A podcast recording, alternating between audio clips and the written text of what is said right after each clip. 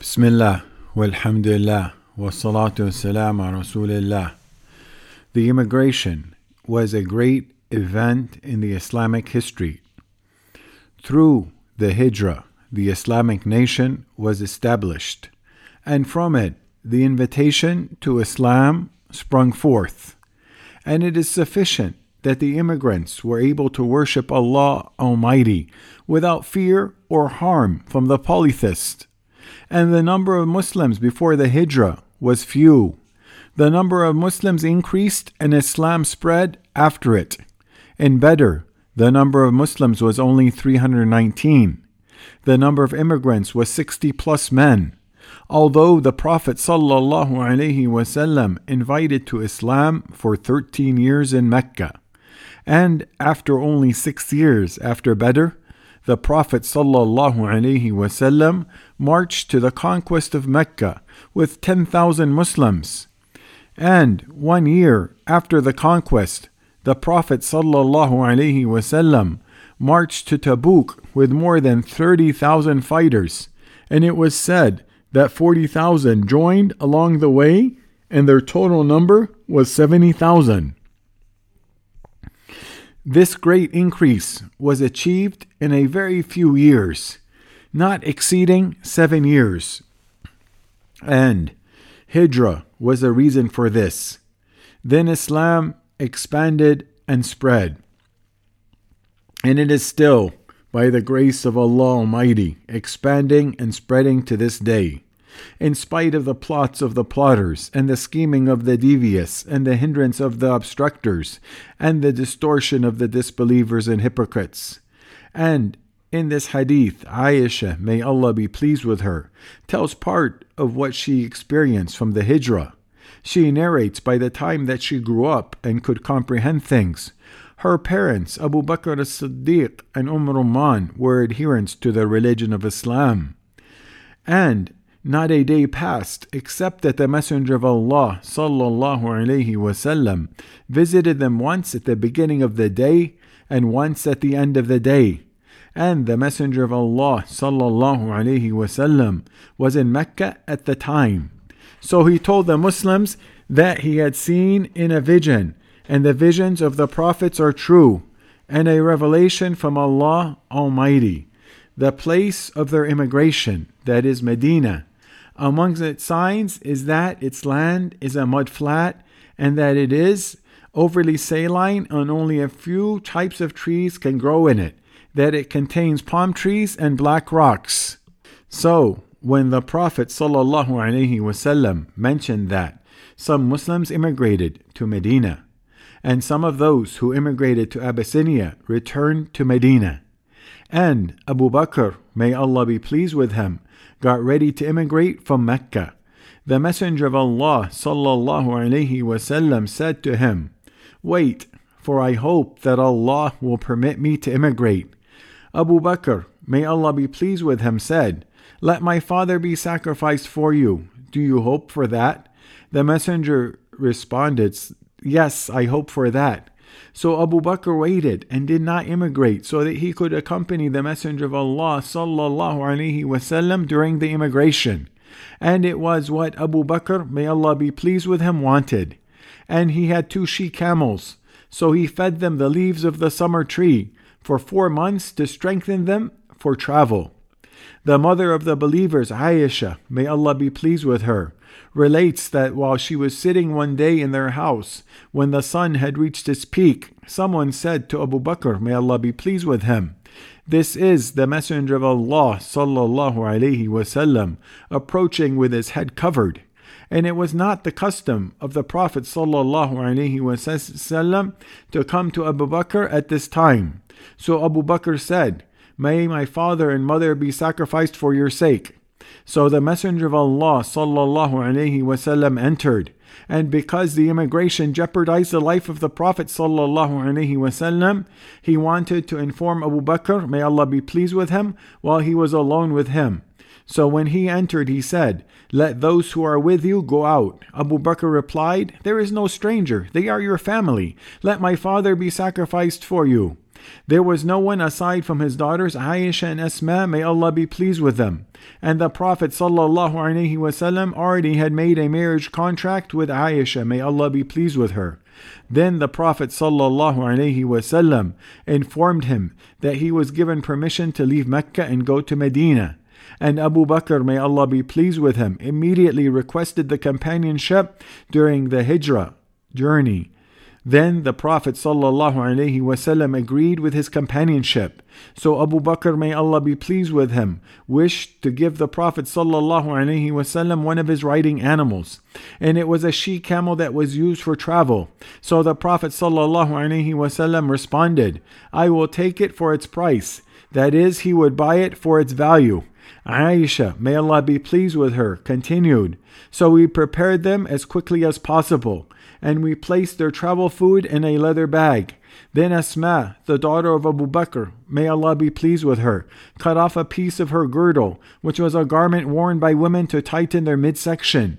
She used it to fasten the leather bag, and for this reason she was called Thatani Taq of the girdle, or Thatani Taqain of the girdles, of the two girdles, because she wore her girdle and used one piece for the journey of the Messenger of Allah sallallahu alaihi wasallam, and the other piece for herself.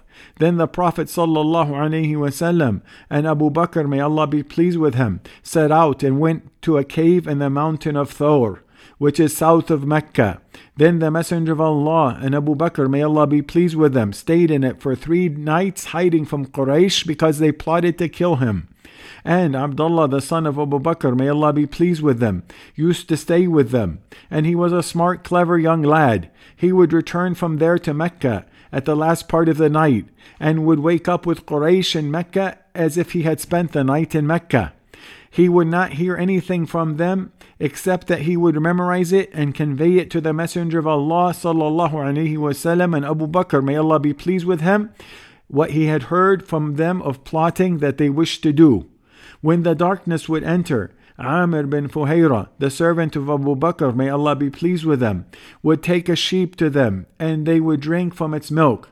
Then Amir bin Fuhayra would return it to the rest of the sheep before dawn. He would do this each night of those three nights. And in the hadith of the Tabi'i, Urwa bin Zubair, that the Messenger of Allah sallallahu alaihi wasallam, while he was on his way of immigration, he met a Zubair bin al-Awwam. May Allah be pleased with him, in a group of Muslims who were traders returning from the Levant. So as Zubair clothed the Messenger of Allah sallallahu alaihi wasallam and Abu Bakr, may Allah be pleased with him, with white garments. And the Muslims who were in Medina heard of the departure of the Messenger of Allah sallallahu from Mecca to Medina.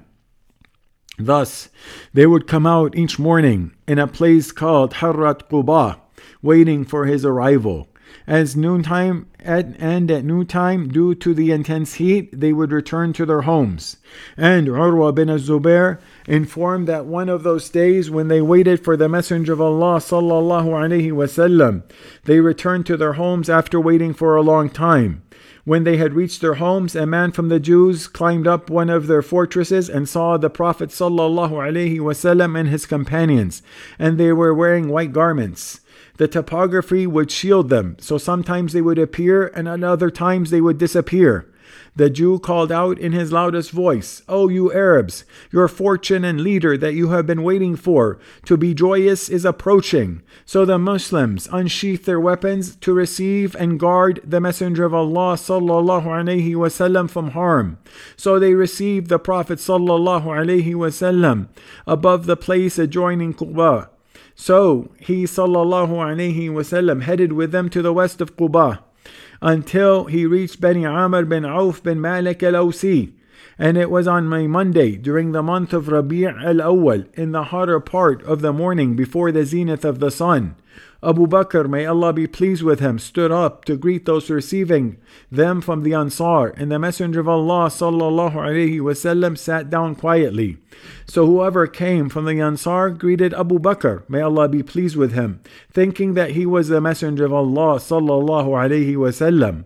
When the sun hit the Messenger of Allah sallallahu alaihi wasallam, Abu Bakr, may Allah be pleased with him, went to the Prophet sallallahu alaihi wasallam until he stood behind him and shaded him from the sun's rays using his upper garment. So when he sallallahu so when he may Allah be pleased with him shaded the Prophet sallallahu the people knew that he was a messenger of Allah. Then the Prophet sallallahu wasallam spent 10 plus days with Bani Amr and Bani Auf and established Masjid Quba, which is the first masjid that the Prophet wasallam built in Al-Madinah. And the Messenger of Allah wasallam prayed in it during the days that he stayed in Quba. Then the Prophet ﷺ rode his riding animal. So the people walked with him until his she camel sat down at the place of the masjid of the Messenger of Allah sallallahu alaihi wasallam. The place belonged to two orphans named Sahel and Suhail, and was a place where the date fruit was dried. The Prophet wasallam then said, "This is the place that we will stay because Allah Almighty selected it for us." Then the Messenger of Allah sallallahu alaihi wasallam supplicated uh, for the two boys and requested to buy the piece of land from them so that he could build a masjid on it. The two lads came to the Messenger of Allah sallallahu alaihi wasallam to gift it to him without taking any money. Then the Prophet sallallahu alaihi wasallam refused to accept it from them without paying. So he bought it from them and he built his noble masjid on it. O people, it was from Allah's Almighty, it was from Allah Almighty's success for the companions. May Allah be pleased with them, and the precision of their jurisprudence and their understanding that it, they coincided the start of the Muslim calendar with a prophetic immigration for its virtue in Islam and because it is the real start for building the Ummah and this indicates the virtue of the Hijri calendar, and it is obligatory for the Muslim Ummah to safeguard it and not neglect it, and to use it for transactions and appointments because it is linked to the prophetic immigration through which Islam was glorified, and to use it for acts of worship and the zakat period, and not any other calendars and to distinguish this ummah from other nations, for Allah Almighty chose it for them.